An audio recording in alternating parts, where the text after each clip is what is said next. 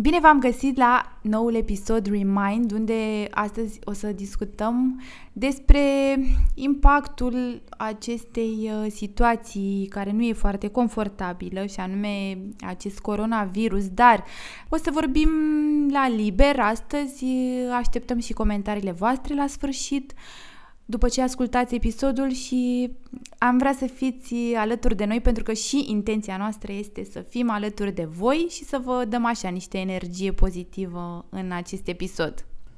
Ați văzut, drăguților, în primul rând, bună Delia.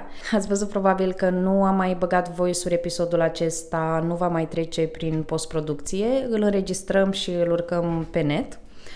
O să fie așa, raw. Cum ești, Delia? Ce faci? Cum ești? La mine, ce să zic, s-a simțit această pandemie în ce fel? În felul în care oamenii preferă să facem terapiile online sau chiar au zis că preferă să ne vedem face-to-face după ce trece această paranoia socială, și îi înțeleg perfect, pentru că cred că multora le este greu să mai iasă din casă și văd și pe stradă și în trafic că oamenii sunt mult mai rarefiați, sunt mult mai puțini. Am observat lucrul ăsta. Și Cum e la clinicile tale private? Știu că tu colaborezi și cu clinici. Păi acolo, cum totul se anulează. Cel puțin în cazul meu au preferat să amâne pentru când o să fie mai bine. Exact la fel ce se întâmplă și în cabinet. Da, lumea este într-adevăr cu anxietatea la un nivel foarte ridicat, ceea ce este normal, pentru că dacă deschizi Mediafax-ul sau Hot News-ul în fiecare zi, vezi câți morți mai sunt în plus de ieri, și e și normal să-ți crească stresul. Una dintre cauzele acestei anxietăți generalizate pe care o vedem la oamenii din jurul nostru este, pe lângă aceste știri negative care ne cresc stresul, este și faptul că te simți așa în insecuritate, adică nu știi cât va dura chestia asta, faptul că e declarată stare de urgență și la noi te anxietează, te sperie, nu știi exact, după cum am zis, cât o să dureze, și lucrul ăsta afectează mai multe planuri, adică te afectează și la job sau dacă ai un business, sau te cam afectează faptul ăsta să stai numai între patru pereți și să ai puțin contact cu lumea exterioară. E normal. Da. Așa. Da, factorii de stres și de tensiune sunt clar din mai multe părți și tot contextul ăsta mondial și contextul local, economic, cred că stresul economic este foarte mare, poate mai mult, cumva, da. Nu știu, cred că starea de sănătate este un picuț pe ultimul loc, știi? Exact. Fiindcă, cel puțin în cercul meu, lumea vorbește despre job, vorbește despre bani, vorbește foarte, foarte mult despre copii. Da. Faptul că am rămas cu toții cu copiii acasă. Da. Nu cred că e prea confortabil, dar... Uite, vezi tu,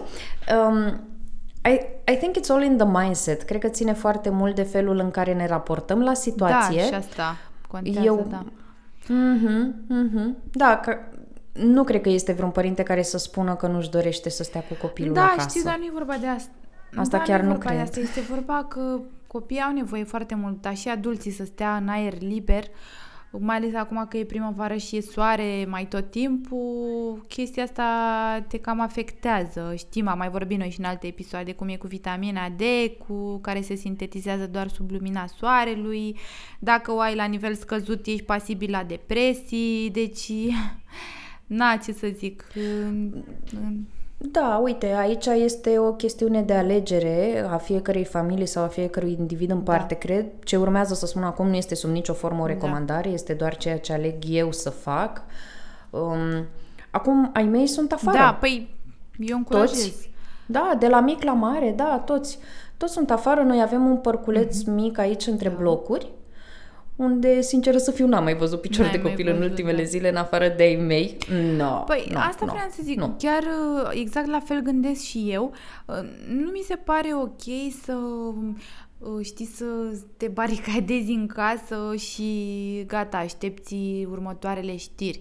Mi se pare foarte bine și ca adult și ca părinte, dacă ai copii, dar și dacă nu ai, important este să petreci totuși puțin timp în afara casei, chiar dacă, de exemplu, adică, ok, nu te duci în locurile aglomerate sau te duci în parc la ore în care știi că nu e foarte multă lume. Uh-huh. De exemplu, dimineața de vreme, știi, când răsare soarele sau după ce răsare soarele, să ieși puțin în aer liber. Nu mi se pare ok, pentru că lucrul ăsta de a sta numai închis între patru pereți o să vină la pachet și cu multe stări psihologice cam proaste, să zic. Adică o letargie, energie scăzută, indispoziție, stare de tristețe, pot să mai enumăr, dacă mă gândesc. Da, și mie mi se pare așa debilitant. Eu caut, normal. Știi cum sunt, Delia? Eu acum sunt așa ca o șopârlă, caut lumina soarelui, adică, caut lumina zilei. Corpul tău știe chestia asta, chiar dacă tu nu ai fi știut cât de benefică e lumina solară, memoria ta și conform set point-ului tău biologic, corpul știe faptul că e sănătos să stai în lumina soarelui pentru a face rost de vitamina D, adică nu mă refer la... Da, păi da, normal, da, trebuie să o metabolizăm, exact. Asta este clar. Oricum, noi luăm doze crescute în perioada asta exact. Și eu și Spartan și copiii. Da, adică măcar niște suplimente dacă tot ești obligat să stai în casă, dar oricum ar conta și să încerci un pic să ieși așa în afara casei. Deci eu chiar încurajez chestia asta, atât timp cât te protejezi și eviți locurile aglomerate și nu te apropii foarte mult de alți oameni sau așa, e foarte, foarte bine. Eu fac chestia asta și nu aș intra chiar și eu aș intra în depresie dacă asta nu mai ești numai în casă. La Bogdan a început să se resimtă în afacerea lui? Da, să știi că s-a resimțit acum, da, și pe piața din America unde își desfășoară el activitatea, a început să se simtă într-adevăr. Bine este că nu este foarte, foarte afectată situația, însă într-adevăr au mai scăzut interesul oamenilor pentru produsele pe care le confecționează el și se simte chestia asta. Să sperăm că nu o să dureze foarte mult, dar să știi că multe industrie am văzut că sunt afectate, adică nu știu, de exemplu, și la noi ai văzut, s-au anulat tot felul de evenimente și... Păi da, ale noastre, exact. Și ale noastre și ale altora, majoritatea, da, tot s-a anulat, da. Și da, exact, și apropo de lucrul ăsta, chiar ne pare rău că n-am putut să ne vedem face-to-face la cele două workshop-uri pe care le planificasem pentru 14 și 15 martie, dar imediat cum o să se termine situația asta mai complicată, o să le reluăm, adică chiar o să le punem în practică. Pe la jumătatea lunii aprilie, cam așa, Delia, nu? Să vedem puțin cum ne mai calmăm, trecem în online. Da, exact, trecem în online. Bine, cred că ar fi nice poate să facem și ceva face-to-face, dar în funcție și de cerințele voastre, ne gândim dacă e mai ok online sau offline, face-to-face. Vom decide în funcție de cum mai e situația. Deci tu ești în izolare, autoizolare, urmezi regulile frumos, da? Păi da, mi s-a și redus activitatea, dar cu oamenii care pot facem online, adică măcar atâta, dacă tot nu... Mie mi se pare foarte important. Mie mi se pare foarte important managementul ăsta al emoțiilor negative, managementul panicii. Adică eu cred că acum, în perioadele astea de stres atât de pronunțat, cred că acum ar trebui să apelăm cu toții la mentorii noștri, la coachii noștri, la terapeuții, auzi, terapiștii. Da. Ok, da, la psihoterapeuții noștri, uite cum este Delia. Uite ce vreau eu să te întreb. E așa o curiozitate. Eu știu că au existat foarte multe episoade de-a lungul istoriei, multe episoade de isterie în masă, știi? Au existat, într-adevăr. Sunt înregistrate în analele psihologiei, fiindcă de fapt erau psihoze în masă, isterii în masă. Unele dintre ele, nu știu, chiar haioase, dar altele foarte grave. Acum întrebarea este, toată treaba asta cu pandemia, ție, ca și terapeut, ca și specialist, îți sună a posibilă isterie în masă? Crezi că este posibil să derive în așa ceva? Cred că există șanse să derive dacă se continuă și se tot vehiculează veștile astea. Ia uite câți au mai murit, ia uite câți nu știu ce. Adică pe măsură cu cât, adică gradul ăsta de psihoză în masă e direct proporțional cu cât de des și mult sunt răspândite știrile astea negative. Adică chestiile astea prind într-adevăr, știi, chestiile astea de panică, de emoții negative te agasă mult mai mult decât veștile pozitive. Întotdeauna că așa e biasat creierul omului, dar pe de altă parte, dacă în articolele astea ar fi incluse și, eu știu, o formă de speranță, băi, uite, unul sau altul s-au vindecat sau în nu știu ce țară se sintetizează anticorpii pentru de la cei care s-au vindecat, sunt preluați și sunt sintetizați într-un vaccin, citisem acum ceva zile, nu mai știu exact din ce țară. Dar sunt mai multe, sunt mai multe țări care fac lucrul ăsta, sunt țările nordice, țările nordice, în America am văzut. Uh-huh, adică chestiile astea ar trebui să se bată tobaș pe chestiile astea. Eu consider că da, ok, te poate insecuriza situația de față pentru că nu știi când și cum o să se termine, dar sfatul meu este pentru oameni să facă lucruri care sunt în controlul lor, adică ok, să te ferești, să nu te duci în locuri publice, eu știu, în supermarketuri la ore de vârf sau să nu stușească alții în ceafă sau așa mai departe, să te ferești de genul ăsta de situații. Dar pe de altă parte, și dacă stai în casă, să nu te comporți ca un bolnav care stai în pijamale și te uiți pe Netflix, chiar dacă ești ok. Ideea e să faci lucruri, nu știu, cât de cât active, de la faptul că, nu știu, faci un antrenament de sport de 15-20 de minute sau faci ceva constructiv pentru creierul tău, citești sau, nu știu, îți faci planuri cu familia sau îți organizezi anumite chestii, adică nu trebuie să stai ca un bolnav pe Netflix, eu nu sunt de acord cu chestia asta, eu nici măcar nu mă uit la televizor, știu că și tu ziceai chestia asta. Ah, da, da, da, hai că vorbim imediat și de televizor. Da, deci mi se pare, nu știu, un moment în care poți, pe lângă chestiile astea negative pe care le auzi, un moment în care să privești situația asta paradoxal, ca pe o oportunitate, în care să te gândești ce poți să faci constructiv pentru tine și pentru familia ta între patru pereți, înțelegi? Și pe alocuri să mai ieși și puțin afară din casă la soare așa.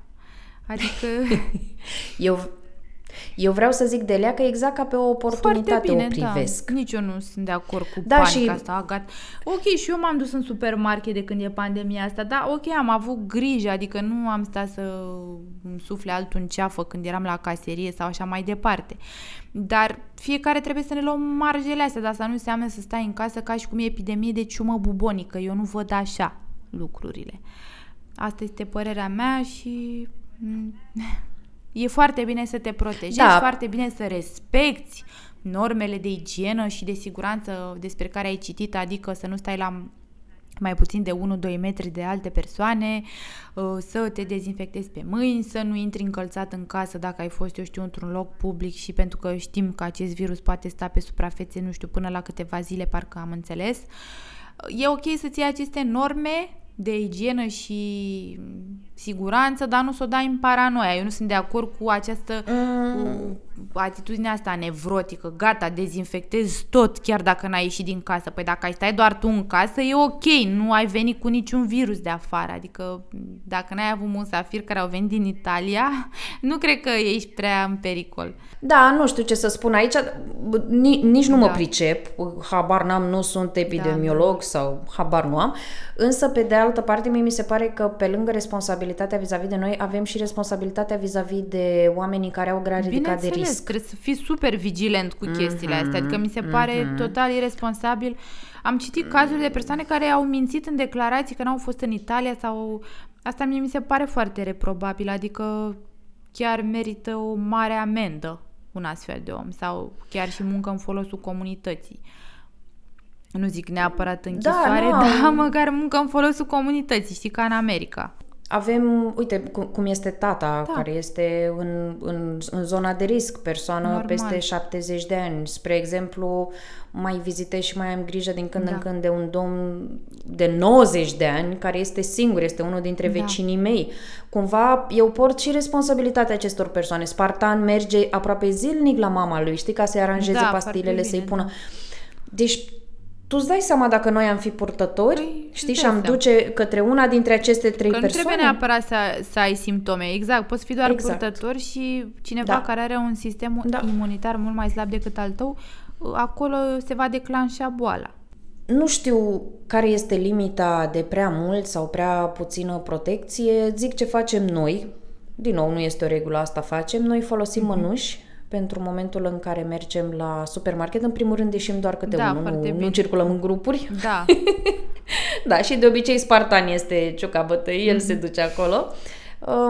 Folosim mănuși, venim cu pungile noastre de acasă, mergem într-un singur supermarket. Avem aici în Titan un supermarket la care limitează accesul, știi? Am văzut, este foarte interesant. Am văzut supermarketul, chestia asta mi se pare foarte, foarte bine. Este ok. Este ok, este civilizat. Da, da, și acolo se duce Spartania, ce are de luat și se întoarce pe de altă parte. Acum, zău, este ca un soi de examen de maturitate al organizerului și plannerului din mine, știi? Exact. Da, fiindcă vreau să zic că, deci acum tot meal planning-ul nostru, toate programele acum își dau examenul de excelență. Da, e o situație... Deci tot ce am muncit noi, atâtea luni de zile, băi, deci acum se fructifică. Da. Știi cât de ușor ne-a fost să ne planificăm mesele? Noi deja le avem planificate pe următoarele 3 săptămâni și avem toate lucrurile cumpărate pentru ele. Foarte bine. Știm deja ce urmează să mâncăm în următoarele 3 săptămâni, știi? Adică accidental se mai duce Spartan să mai ia câte ceva în cazul în care. Sunt de acord.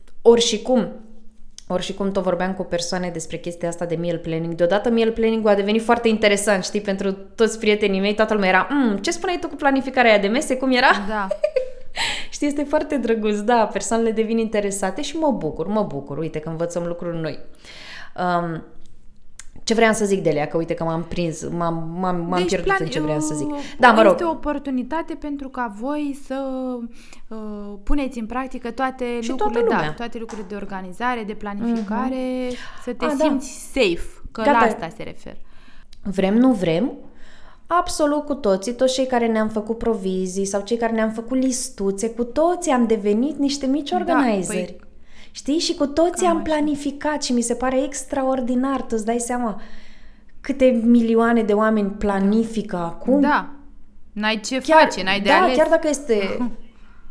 extraordinar și te vezi, skills-urile astea de fapt sunt în noi. Ok, poate o facem la impuls, poate o facem ușor haotic, poate nu știm exact cum să preconizăm sau să vedem care sunt stocurile. Băi, toată lumea planifică zilele astea, este foarte bine. Eu sunt încântată să văd treaba asta, lucrul ăsta te scapă de multe stresuri viitoare și îți și economisește timp. Nu mai stai să iei decizii, nu mai stai să te gândești, băi, dar ce mâncăm, că uite, frigiderul e gol, ok, iar trebuie să mergem în supermarket, iar ne panicăm, dar în ce supermarket mergem și așa mai departe. Dacă nu știți foarte multe despre meal planning, noi avem un episod pe tema asta și o să tot discutăm pe Remind și în grupul nostru de Facebook, dar și pe pagină, o să tot avem articole și postări despre meal planning, fiindcă mie mi se pare tare folositor în zilele astea. Da, chiar contează. Acum, tu ce părere ai, Delia, vis-a-vis de chestia asta cu școlile care sunt închise? Mă rog, evident, este foarte bine faptul că s-au închis. Eu nu cred că le mai redeschid. Tu ce zici? Da, și mie mi se pare că e foarte bine, pentru că sunt sigură că pot exista cazuri de copii care pot avea, eu știu, unul din părinți purtător sau care a venit din străinătate sau, eu știu, o situație mai problematică și lucrul ăsta are ca intenție limitarea contagiunii altora. Adică mi se pare că e o măsură foarte bună și, știi, vorba aia, better be safe than sorry. Mai bine să fii safe decât să-ți pare rău mai târziu. Și atunci sunt foarte de acord. E mai provocator așa pentru părinți, că trebuie să se gândească ce activități să facă cu copiii. Știu că se fac cursuri online în școli pentru faptul ăsta că că s-au închis școlile, se compensează cu cursurile online și cu orele online. E mai provocator pentru părinți pentru că nu poți să ții copilul tot timpul în casă, adică exact ce vorbeam mai devreme, trebuie să-l mai scoți puțin, să-și mai consume energia, nu e sănătos să faci așa. Trebuie să imaginezi, să fie creativ, nu știu, să facă jocuri, să tot felul de chestii. Eu vreau să te întreb pe tine dacă procedezi bine. Eu am făcut chestia asta intuitiv și vreau acordul tău. Eu le-am setat copiilor un program. Da, foarte bine. Ceva organizat, nu? Ceva... Da. Adică le-am explicat că nu este o vacanță. Da. Însă că este un timp extraordinar de bun petrecut acasă împreună și este un moment din ăsta de descoperire în care, uite, putem să învățăm și putem să, să facem pași foarte mari înainte, fiindcă, uite, este și mami și tati și mami și tati sunt lângă noi acum și, uite, lucrăm împreună matematică, let's make it fun, știi? Doar că eu cumva le-am setat un program ca să nu fie haotic. În primele zile, să știi că a fost ușor haos aici în casă. Păi da, că au ieșit din rutină. Și copiii s-au urcat Da, și eu cred că asta este una dintre provocările cu care părinții se confruntă zilele astea. Deja a trecut o săptămână. Le crește stresul. Da. Nu doar din cauza pandemiei, ci și efectul ăla Big Brother. Stăm toți aglutinați în casă și începem să avem conflicte, nu? Asta se întâmplă. Da. Să știi că și asta am auzit-o. Da, este foarte probabil să se întâmple și trebuie să știi să gestionezi o astfel de situație. Deci, atenție, drăguților, la efectul Big Brother. Îmi place că se cheamă după o emisiune de televiziune. Da. Nu știam că așa se numește. Da, adică știi, chestia asta, stați cu toți între patru pereți și crește agresivitatea. Asta se întâmplă. Ce înseamnă la nivel factual că îți crește agresivitatea? Adică începi să devii mai irascibil, îți pierzi cumpătul mult mai ușor, nu mai ai răbdare, te enervează orice, ridici tonul mult mai ușor, ești frustrat. Asta înseamnă. Astea sunt consecințele. Bun. Deci cumva trebuie să fim conștienți că așa ceva se poate întâmpla și de fapt, sincer, cred că se va întâmpla sau nu, se întâmplă. Da. Eu astăzi chiar am avut așa niște mici tensiuni cu Spartan. Nu am reușit foarte bine să comunicăm. Era vorba de ciorbă. Nu, să știi că nu. Cumva n-am reușit foarte bine să ne comunicăm așteptările. De ce? Fiindcă de dis de dimineață programul nostru a început de foarte vreme, de pe la 6-7 de dimineața și una a fost într-o parte, una a fost într-o parte, după care copiii, Costică mârâit, fetele destul de gălăgioase și restless astăzi, nerăbdătoare așa, și atunci cumva noi n-am mai avut timp să ne racordăm, să zicem, măi, ce facem astăzi, cum facem, știi? Și eu n-am putut să-i comunic bine așteptările mele, aveam și o dita mai oala de ciorbă pe foc, el tăia legume, eu încercam să lucrez pentru prietenii de la Roca și să structurez și episodul cu tine, știi? Și a ieșit așa o chestie în care aproape că am izbucnit amândoi, știi? Mă rog, noi și de la tine am învățat treaba asta, hai să ne separăm, fiecare se duce într-o parte, vorbim puțin mai târziu. Și exact asta s-a întâmplat. Și uite că eu cel puțin m-am calmat. Păi asta e foarte bine, că ăsta e riscul. Dacă rămâneți în aceeași încăpere, asta se întâmplă. Da, adică uite, este foarte bine că vorbim acum despre asta și probabil și prietenii noștri ar trebui să fie atenți, poate mai atenți decât de obicei la cât de incandescentă poate să devină atmosfera prin simplul fapt, din vina nimănui, prin simplul fapt că suntem nas în nas și fund în fund toată ziua. Se întâmplă. Fără spațiul nostru, știi? Acum, bun, ok, deci am acoperit treaba asta cu copiii, ești de acord cu programul pentru copii, de acord, adică să se învețe și ei cu o anumită rutină. Cam ca la școală, știi că te trezești dimineața și te duce părintele sau te duci singur la școală. Exact la fel. Noi avem program de mate, de română, bine, eu le-am făcut puțin mai haios, știi? Adică în fiecare zi avem și ceea ce numim noi lucru manual, avem oră din asta de gătit, eu le scot pe fete în curtea din fața blocului, mai sădim, mai facem. Și tot așa, uite, vreau să spun ceva ce facem cu Iris, fiindcă Iris are două opționale, ea mergea de 2 ori pe săptămână la șah și la balet. Acum am vorbit cu profesorii de la șah și o să începem să facem online chestiile astea și există, exact, și există și o aplicație, însă săptămâna trecută Am avut efectiv marți și joi ore de șah. Am jucat eu sau Spartan cu ea. Da. Știi? Foarte bine. Adică să încerci să compensezi pentru astfel încât copilul să nu se simtă așa, fără bază. Adică era obișnuit cu o anumită rutină și dintr-o dată se simte confuz că nu înțelege ce se întâmplă. Tu ca părinte, dacă poți să compensezi într-un anumit fel chestia asta, asta e foarte bine. Să faci tu cu ea șah sau, eu știu, dansuri sau, eu știu, să-i puneți niște melodii în casă. Da. Da, și baletul, exact asta vreau să-ți mai zic, că și la balet, chiar din seara asta, încă nu am început, însă din seara asta o să o fac. Mm-hmm, exact. La balet o să-i pun pe place, YouTube, știi? Da, ea... Da, îi place foarte mult, chiar mult de tot și cred că o să se bucure enorm, îți dai seama, ale mele săracele nu văd laptop decât la sărbători, glumesc, dar mă rog.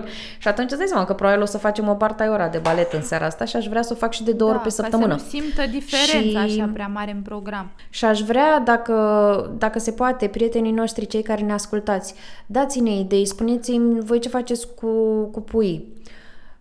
Ai mei au 8, 10 și aproape 3 ani și 2 ani jumătate. Voi ce faceți cu copiii acasă? Da. Cum le faceți program sau le-ați făcut program? Cum ați comunicat schimbarea asta? Da. Da, mi se pare foarte important. În calitate de părinte trebuie să fii și foarte creativ, adică să-ți imaginezi tot felul de strategii, nu știu, să ajuți copilul să nu se plictisească, să-l stimulezi, să... faceți jocuri, nu știu, și afară, totuși să mențină și programul ăla de mișcare, să nu fie prea sedentar, să se hrănească sănătos și așa mai departe. Am și post... Da. Știi care mi s-a părut mie cea mai mare provocare? Îți spune, am văzut și postat. Ziceam că am și postat pe Remind o serie de legume și fructe pe pagina noastră de Facebook și pe Instagram, care sunt foarte, foarte bune pentru flora intestinală. Automat participă la imunitate. Dar, fără vitamina D, dacă nu stai în lumina soarelui, nu faci nimic. Adică, ok, te simți mai bine, îți reglezi flora intestinală, adică bacteriile sănătoase din intestinele tale, care au un mare aport în starea ta de sănătate, dar nu este suficient. Și atunci, puțin mers așa sub soare ar fi foarte bine. Ca să compensezi atât cât poți acest sedentarism, statul ăsta în casă. Apropo de chestia asta, de statul în casă, nu prea recomand celor care au tendința și le este mult mai comod, să zicem, nu știu, să stea în pijamale toată ziua sau în tot felul de chestii din astea, așa mai inoportune, să zic. Lucrul ăsta, deși nu-ți dai seama, îți poate afecta respectul tău de sine sau stima de sine, dacă stai, să zicem... Adică e inutil să te gândești, oricum nu mă vede nimeni, pentru că dacă stai îmbrăcat în niște zdrențe, automat îți va scădea, exagerez. Acum, dacă să se înțeleagă foarte clar... Chestia asta îți poate scădea respectul și oricum te bagă într-o stare din aia de letargie, ca și cum ești bolnav. Știi că bolnavii au tendința atunci când sunt îmbrăcați... Bolnavii de obicei atunci când sunt internați în spital stau mai mult timp în pijamale. Nu am vrea să ne asocii... Este un mesaj pe care îl transmiți în direct creierului, exact. Nu vrei să creierul tău să asocieze statul în casă cu statul ăsta în letargie și în pijamale. Nu zic să te îmbraci pe tocuri sau să te îmbraci ca și cum în sacou, ca și cum mergi la birou, dar nu în pijamale, adică în ceva în care să te simți ok și să arăți ok, chiar dacă nu te vede nimeni. Eu așa consider.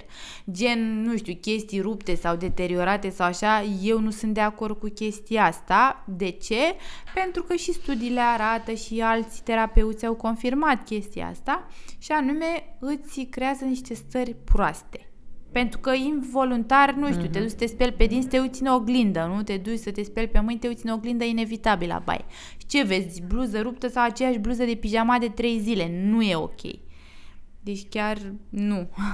Da, adică ce spui tu este faptul că ne putem influența dramatic, ne putem schimba în bine starea de spirit, mindset-ul, atunci când lucrăm la imaginea noastră la exterior, nu? Da, bineînțeles, îți poți induce stări emoționale bune și din exterior. De ce crezi că... Uite, știsem la un moment dat despre interviurile astea online, știi? Adică joburile remote, să zicem cum e în IT, în care îți permiți să lucrezi de acasă, whatever, nu trebuie să fii la birou neapărat. referitor la aceste interviuri, chiar și dacă e o atmosferă de lucru mai informală, în momentul în care vorbești cu cealaltă persoană prin videoconferință și te intervievează, nu e deloc ok să, chiar dacă ești la tine acasă, să zicem, nu e ok să stai în tricou sau tot așa în ceva foarte casual.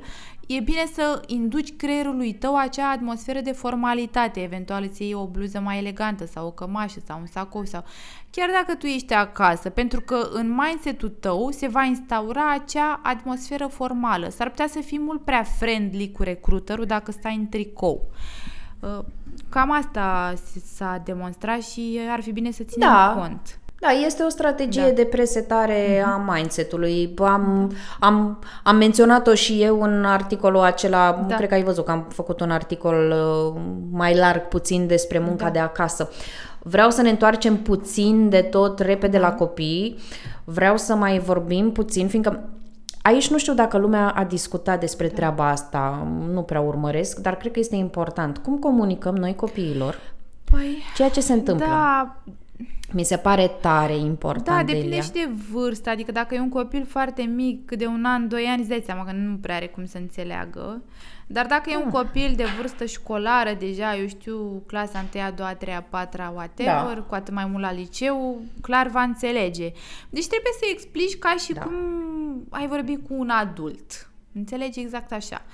Adică să-i spui că este o situație inconfortabilă, uite, este un sezon al gripei care se transmite foarte ușor de la un om la altul și aici e momentul în care copilul e posibil să spună tot felul de întrebări, ok, și cum se transmite și tu să-i... Au pus foarte multe întrebări, exact, fetele, da. Spune niște întrebări multe, care e posibil să te pună și în dificultate, dar ține de creativitatea ta ca și părinte, să știi cum să-i le explici și să fie inteligibile pentru el, pentru copil.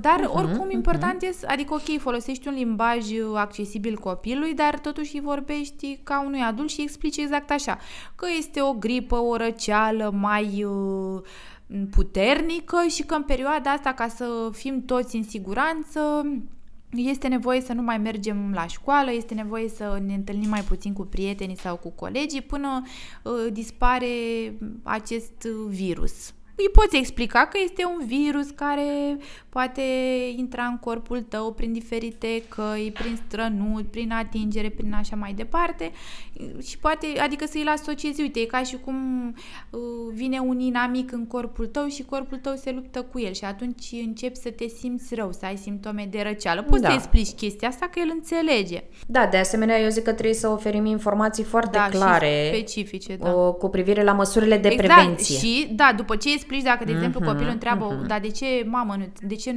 nu mai mă duc la școală sau cât timp?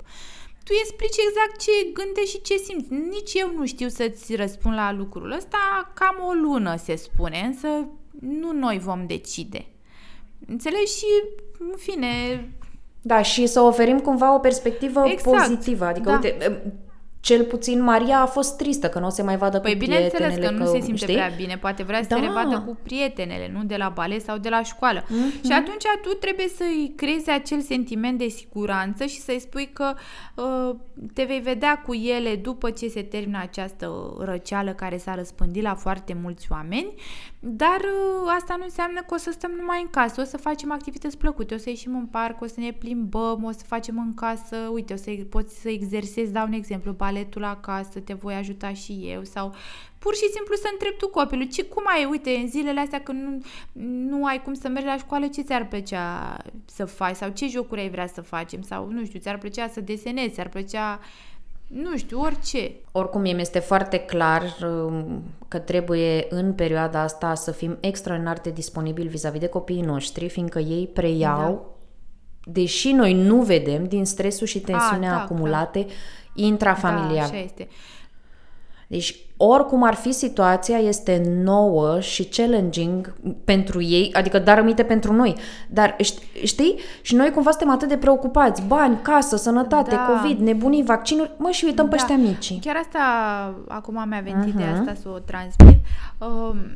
într-adevăr, dacă tu ca părinte te simți tensionat pentru că te simți și tu stresat, că nu știi ce o să se întâmple la job sau nu știi cât va mai dura sau îți afectează, după cum am zis, business-ul sau așa mai departe, și copilul te vede și preia non-verbal energia asta emoțională despre care noi am mai vorbit în alt episod, bine ar fi ca tu, în calitate de părinte, să-i și explici. Uite, mă simt puțin nervoasă, mă simt puțin irascibilă și copilul probabil nu o să înțeleagă și tu îi explici. Adică atunci când sunt irascibilă simt că nu am răbdare, mi-ar plăcea să vorbim, dar peste 10 minute după ce mai mă calmez. Adică să-i explici exact ce simți. Într-un limbaj, bineînțeles, mă rog, mai accesibil, după cum am zis. Depinde și de vârsta copilului, dar mă refer la copiii școlari, nu la cei foarte, foarte mici, care nu înțeleg neapărat foarte ușor lucrurile astea. Dar tu, ca și părinte, trebuie să fii transparent cu copilul și să-i spui exact ce simți. Ca copilul, ideea e că un copil se simte foarte insecurizat în momentul în care vede pe mama sau pe tata că sunt așa mai îmbufnați sau îi răspund sau nesiguri ei. Sau repede. Da. Părinții nesiguri. Exact, părinții nesiguri, părinții irascibili, iritabili, care își varsă nervii pe copil sau care întorc spatele copilului pentru că sunt indisponibili emoțional pentru copil și chestia asta creează foarte multă anxietate în copil. Și responsabilitatea ta ca și părinte este să faci copilul să se simtă safe și să fii disponibil emoțional pentru el. Așa cum și tu la rândul tău trebuie să stimulezi copilul să spună ce simte.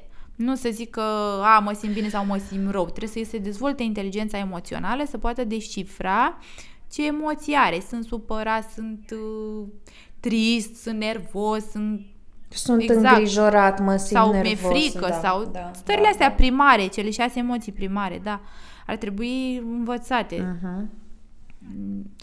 Cred că ajută mult transparența asta și chiar o încurajez. Da, și eu cred că ajută foarte mult să vorbim cu ei și să vorbim cu ei deschis și despre ceea ce simțim, dar mai ales despre ceea ce simt ei. Și pe de altă parte, eu am învățat chestia asta și din experiență și de la Delia, faptul că în momentul în care eu mă deschid vis-a-vis de puii mei și ei se deschid așa vis-a-vis de mine. Dar este aproape instantaneu, este așa ca o magie. Mimetismul la nivel emoțional mi se pare că funcționează aproape instantaneu, cu mult mai repede decât mimetismul ăsta fizic. Pentru că copilul ăla se simte safe alături de tine, adică practic prin comportamentul ăsta e transmis că, uite, e ok să simți orice și să-mi și transmiți. Cam asta e. Da, true that. Pe de altă parte, vorbeam despre televizor mai devreme. Acum, drăguților, noi v-am zis de la început, ăsta este un episod ping-pong, ping-pong, le spunem cum ne vin la gură. Nestructurat și la liber. Vorbeam noi mai devreme despre televizor, Delia, și îți spuneam, și vreau să vă spun și vouă, faptul că dacă vreodată m-am simțit mândră și fericită de decizia pe care am luat-o acum aproape 2 ani de zile de a da afară televizorul din casă, ăsta e momentul. Deci acum, mi se pare, Dumnezeule, că este atât de bine și eu cred că câștig foarte mult pentru faptul că nu am acces la televizor. Nu pot imagina ce ar fi fost în sufletul și în mintea Mădălinei de acum 3 ani de zile, cea care trăia pe perfuzii cu știri. V-am mai povestit și nu este o exagerare faptul că eu mă culcam cu știri, deci adormeam ascultând știrile și mă trezeam. Primul lucru, dacă televizorul se stingea, fiindcă se stingea singur, dacă el se stingea pe timpul nopții, primul lucru dădeam drumul la știri. Deci, înainte să mă duc la baie, înainte de orice, cumva nu puteam să funcționez dacă nu aveam zgomotul ăla pe fundal. Inevitabil, toate știrile alea mă marcau. Ți-am spus că eram atât de panicată, anxioasă, mi-era frică de războaie, foamete, toate bolile pământului. Deci, apropo, frică pe care o împărțeam și cu alții, fiindcă mi-amintesc că o sunam pe sora mea și povesteam, vai, și dacă e un război, și dacă ce facem. Și... Adică, și mă gândeam, zic, Dumnezeule, dacă aș fi fost Mădălina de acum 2-3 ani de zile, păi acum cred că aș fi fost la Obrige, pe cuvânt. Deci eu nu știu cum aș fi descurcat. Bine, pe de altă parte, în timpul ăsta n-am stat nici eu degeaba. Dezvoltarea personală își spune cuvântul. Sunt cu mult mai calmă, sunt foarte sigură pe mine, acum pot să văd oportunitatea, pot să văd partea pozitivă. Ca să-l citesc pe prietenul nostru, pe Alin Comșa, mi-am dezvoltat foarte mult flexibilitatea și maleabilitatea la schimbare. Da, păi asta se întâmplă. Care sunt niște... Adaptabilitatea, exact. Da.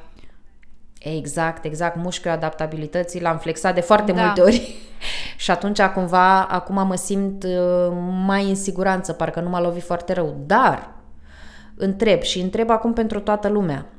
Tentația este extraordinar de mare să aflăm ultimele știri, să știm multe, este absolut firesc. Da, eu sunt total... Și cred că este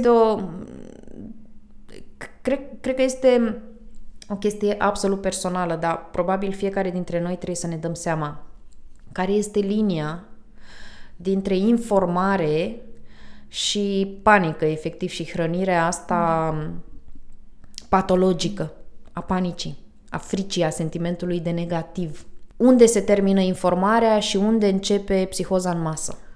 Cred că ar trebui să ne răspundem fiecare la treaba asta, da, nu știu, zic, vis-a-vis de televizori, feed-uri, de Facebook, în momentul în care ce ori mai fi.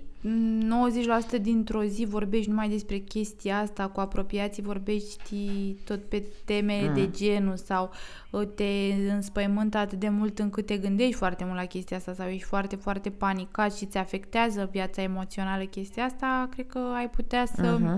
faci niște tehnici de relaxare, să găsești niște activități care să-ți centreze atenția pe altceva și să fii safe tu, adică să pui în practică ce te securizează mai mult. Toate aceste măsuri de igienă care s-au recomandat și despre care am vorbit și noi și cu ceea ce este în controlul tău să faci, dar nu să catastrofezi. Vai, gata, de mâine murim toți. Nu, asta mi se pare nevrotică. Da. O atitudine nevrotică. Da, de acord. Și mie mi se pare asta o atitudine nevrotică. Pe de altă parte, nu vreau să se înțeleagă cumva, cum că eu zic, ok, hai să ne limităm accesul la informare. Nu, sub nicio formă. Este o opțiune absolut personală. Așa cum eu aleg să nu mă informez deloc. Adică eu, personal, nu mă uit pe nimic. Pe nimic. Am prieteni care mă sună, tata care este așa, e din oră în oră, îmi povestește tot ce crede el că e de cuvință, sora mea care este super echilibrată în toată chestia asta, Delia, uite, eu vorbesc cu Delia foarte mult, adică mai împărțim păreri, mai știm una de la alta, însă eu nu caut COVID sub nicio formă, ceea ce intră în sistemul meu, ok, intră, dar eu să caut, nu caut. Mi se pare foarte important, tot așa, vorbeam cu Edita seară, cu prietena mea cea mai bună și îmi spunea că există foarte, foarte multe surse de informare, cum să spun, care sunt hilare de la un anumit punct, știi? Cum că ar fi un virus împărțit prin drone, care de fapt paranoia, ucide, nu știu cum... Da, niște lucruri care deja sunt SF. Mie îmi place foarte mult science fiction-ul, literatura science fiction, nu cred că este cazul acum. Și cumva cred că și calitatea sursei de informare este foarte importantă. Cu siguranță. Adică, nu știu, eu dau de exemplu pe sora mea care se informează doar din surse din afară și anumite surse cumva mai sigure, să zic, știi, sau ce consideră ea că ar fi mai sigur. De asemenea, cred că este super ok să ne uităm pe comunicatele oficiale ale ministerelor și, nu știu, de acolo fiecare cum consideră. Da, important e să... Da, cumva informația trebuie să fie de calitate, nu? Și adică nu tot ce zboară se mănâncă, trebuie să treci și prin filtrul gândirii tale. Dacă începi să asculți scenarii din astea paranoice că s-au împărțit virusii prin drone, că nu știu care masoni vor moartea omenirii și vor să selecteze selecteze doar milionarii în euro și atât. Asta deja e o paranoia și e adică e soră cu boala, cu patologia psihică. N-are cum să fie așa. Tot se răspândește și genul ăsta de informații. Da. Bine ar fi ca tu să treci prin filtrul gândirii tale și exact să te informezi din mai multe surse care sunt foarte reliable, foarte de încredere. Nu stai acum să crezi orice paranoie. Pe de altă parte... Uite, tu acum ai zis o treabă foarte bună și acum mi-am amintit. Noi în televiziune avem o regulă, informează-te din 3 surse, verifică în 3 surse. Da, exact. Ceva de gen, True that, exact, și sursele trebuie să fie independente una de alta. Foarte tare. Ia uite, ăsta ar putea să fie un sfat foarte bun. Dacă aflăm o informație care ne tulbură sau nu știu, care ne interesează, hai să încercăm să o mai verificăm din alte 2 surse independente față de sursa inițială. Bineînțeles, sunt 100% de acord, adică știe ca și cum te duci la un medic, îți zice că ai nu știu ce boală și tu nu crezi neapărat din prima, că poate fi un rezultat fals pozitiv, adică să nu ai acea boală și atunci cel mai smart este să te duci să mai ceri o opinie două. Vreau să mai vorbim de două chestii, dacă ești de acord. Vreau să mai vorbim despre treaba asta cu munca de acasă. Da. Am atins-o până acum doar tangențial, dar mi se pare că va deveni un subiect din ce în ce mai important în economia vieții noastre în următoarea perioadă, pe termen scurt, să zic. Depinde foarte mult de cum o să evolueze virusul, dar cred că munca de acasă, sau poate să facem un episod separat pe munca de acasă, fiindcă de fapt mi se pare foarte complex. Da, puteam într-adevăr, că e foarte trending, exact. Trending este o necesitate și cred că oamenii au nevoie să audă lucrurile astea, au nevoie să se informeze. Da, ce înseamnă și ce implicații există. Da, fiindcă este un lucru nu tocmai la îndemâna tuturor și este clar afară din zona noastră de confort. Noi nu suntem învățați cu așa ceva. Înțeleg. În afară de freelanceri sau nu știu, oamenii care au propriul lor business, iar ăștia nu sunt majoritatea. În afară de categoriile astea două, sistemul de învățământ, sistemul social și economic al țării noastre nu ne-a pus în fața unei asemenea opțiuni. Da, așa este.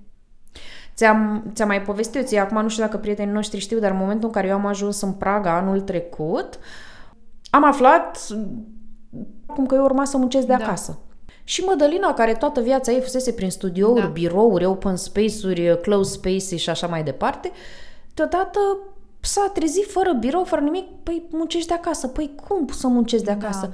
Păi all our creatives are working from home. Și eu nu înțelegeam. Ziceam, băi, cum să muncesc de acasă? Am avut un șoc.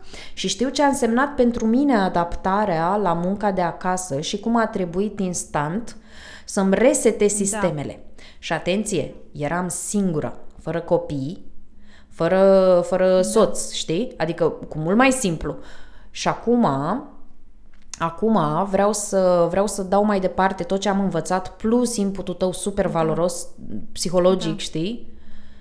Și hai să le povestim oamenilor despre chestia asta cu munca de acasă. Hai că facem un episod, da? Da, o să vorbim despre toate implicațiile. Da, deocamdată eu vă spun așa, munca de acasă, după părerea mea în ceea ce privește COVID-ul, va deveni o opțiune cu mult mai larg accesată de majoritatea angajatorilor. Fiindcă o să se dovedească și de fapt toate studiile arată lucrul ăsta. Cei care muncesc de acasă conform unui sistem bine pus la punct sunt cu mult mai productivi și mai fericiți. Deci asta este clar. Dacă învățăm să muncim de acasă, iar angajatorul clar va vedea beneficiile economice, fiindcă costurile scad foarte mult în momentul în care ai un număr semnificativ de angajați care îți muncesc de acasă, practic se eficientizează procesul tău de producție, se eficientizează costurile și atunci angajatorul o să vadă avantajele, angajatul va vedea avantajele și atunci sunt convinsă că după pandemia sufletului, munca de acasă va deveni o realitate pentru foarte mulți dintre noi. De la și atunci hai să învățăm. Da, eu așa simt. Eu cred că o să se transmute puțin chestia, nu? Da, bine, lucrul ăsta în afară e foarte dezvoltat, la noi doar în anumite domenii, dar, mă rog, per total, cu cât dai omului mai multă libertate și are dreptul să aibă opțiunea dacă să meargă la birou sau să lucreze de acasă, cu atâta el oricum va fi mai productiv. Adică, da, și lucrul de acasă, într-adevăr, poate să-ți crească productivitatea pentru că simți că, nu știu, ai mai mult timp, știi, nu mai pierzi timp pe drum, care poate să fie destul de frustrant. Da, ai mai mult timp oricum. Exact. Oricum ai mai mult timp. Sunt mulți factori. E vorba și despre confortul psihic, despre mediul care ți este cunoscut. Într-adevăr, ai și minusuri, gen ți se pare că nu mai socializezi așa. Este... Da, adică nu e doar lapte și miere lucru de acasă, poate să aibă și anumite puncte minus. Exact, izolarea socială. Tentațiile sunt cu mult mai mari. Da. Tentațiile, distragerile sunt cu mult mai puternice, știi, fiind un mediu la care reacționezi instinctiv. Ideea e că e bine să izolarea asta socială să o compensezi prin alte lucruri, prin, nu știu, să ieși la anumite întâlniri, să faci anumite activități, să te duci să faci sport la sală, nu știu, undeva unde se implice discuții sau comunicare cu alți oameni, nu să stai doar tu între patru pereți. Da, sunt complet de acord. Uite, pentru asta sunt comunitățile astea de freelanceri sau locurile în care ei se întâlnesc din când în când, măcar o dată de 2 ori pe săptămână merg în spații de coworking. Da. Acum, este clar, COVID nu este cazul. COVID a ucis coworking-ul. Da, exact. Dar, nici COVID-ul ăsta nu o să țină o veșnicie. Așa. Și, și coworking-ul se mai poate face și online, it's ok, acum există niște instrumente extraordinare pe internet. Dar cumva, ce vreau eu să spun vis-a-vis de treaba asta cu munca de acasă, primul lucru pe care eu vi-l recomand în cazul în care ați fost trimiși să munciți de acasă este creați-vă un program. Da. Exact așa cum facem pentru copilași, trebuie să ne creăm și pentru noi un program de lucru pe care să-l respectăm. Da, o rutină. Da, un spațiu, să nu lucrăm de pe masa din bucătărie, după care de pe birou copilului și apoi normal. Din pat, nu? Exact, delimitat, un spațiu și un mindset. Doar pentru chestia aia. Da, oricât de mititel ar fi, chiar dacă, nu știu, este un taburet sau cum scriam eu un articol, noptiera pe care o mutăm lângă geam și o pernă pe care stăm.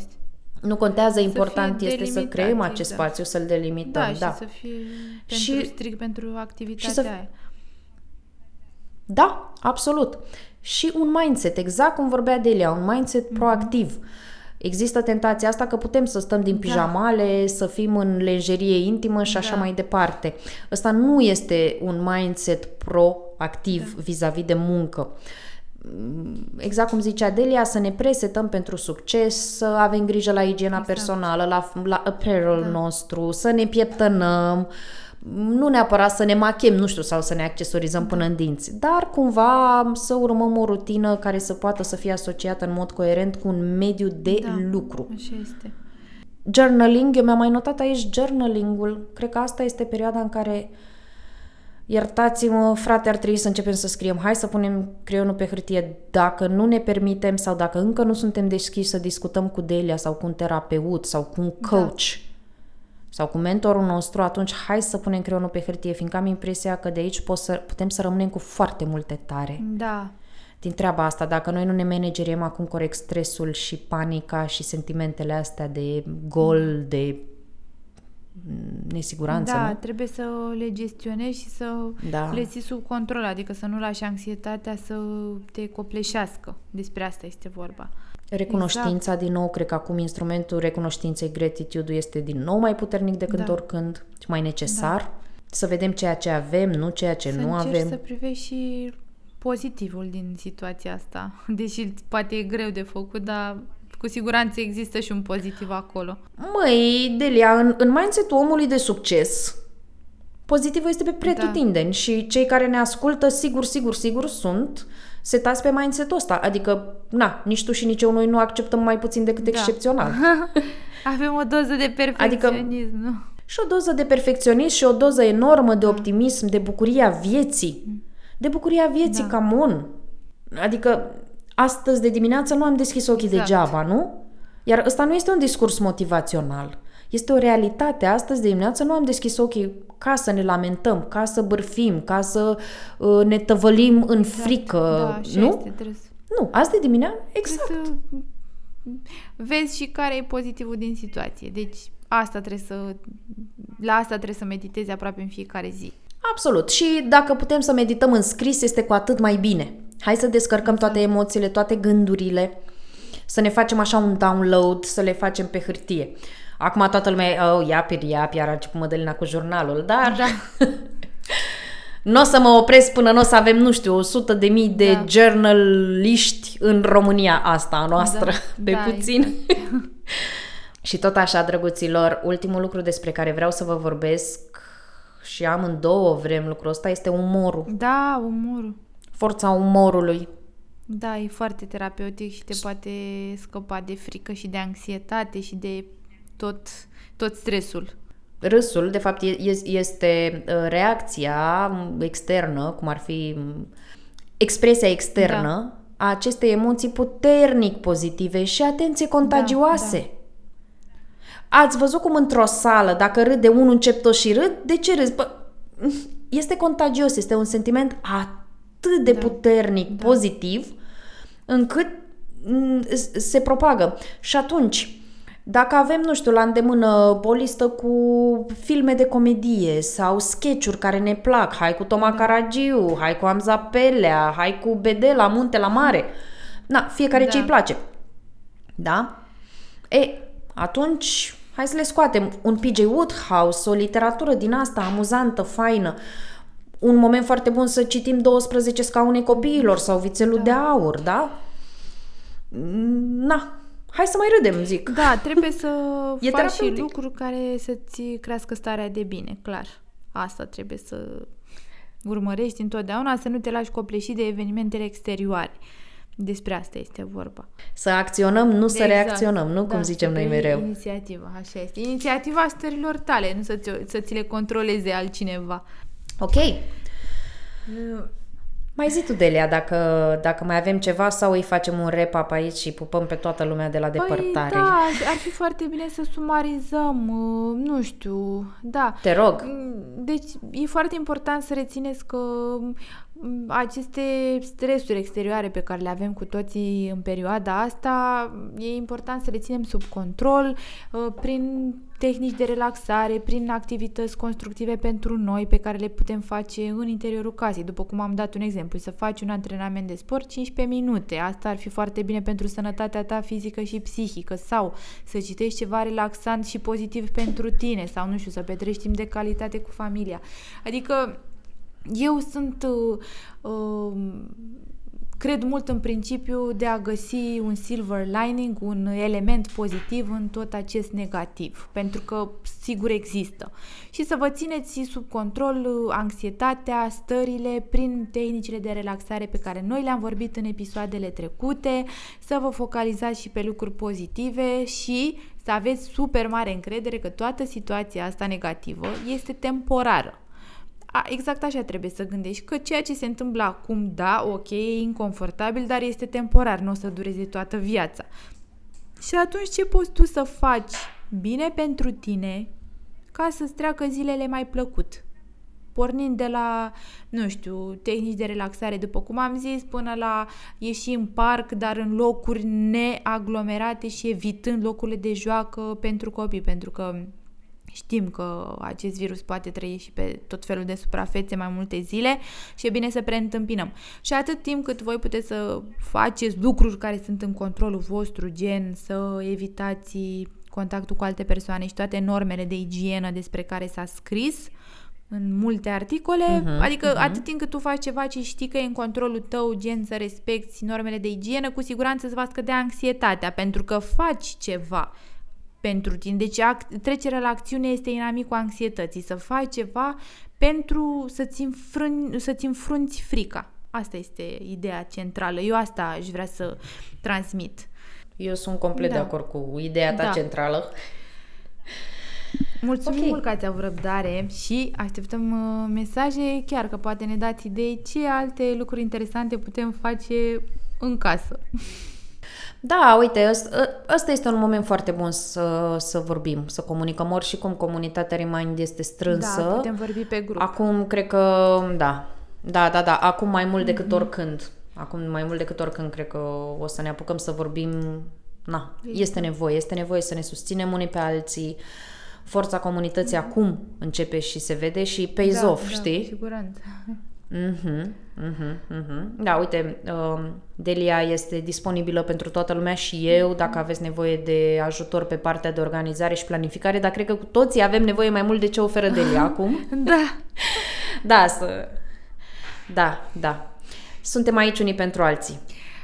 O să facem și alte episoade interesante. Uite, poate următorul o să fie despre lucratul de acasă, că tot e de sezon, ca să zic așa. Păi, o să facem despre chestia asta o discuție. Este extraordinar de necesar, sigur că da. Îl structurăm și îl facem până una alta miercuri. Poi mâine urmează un episod tare drag sufletului nostru, l-am înregistrat înainte de toată nebunia COVID. Așadar o să aveți ocazia să ascultați, să împărțiți cu noi un episod calm, frumos, cu un invitat deosebit. Așa că stay tuned!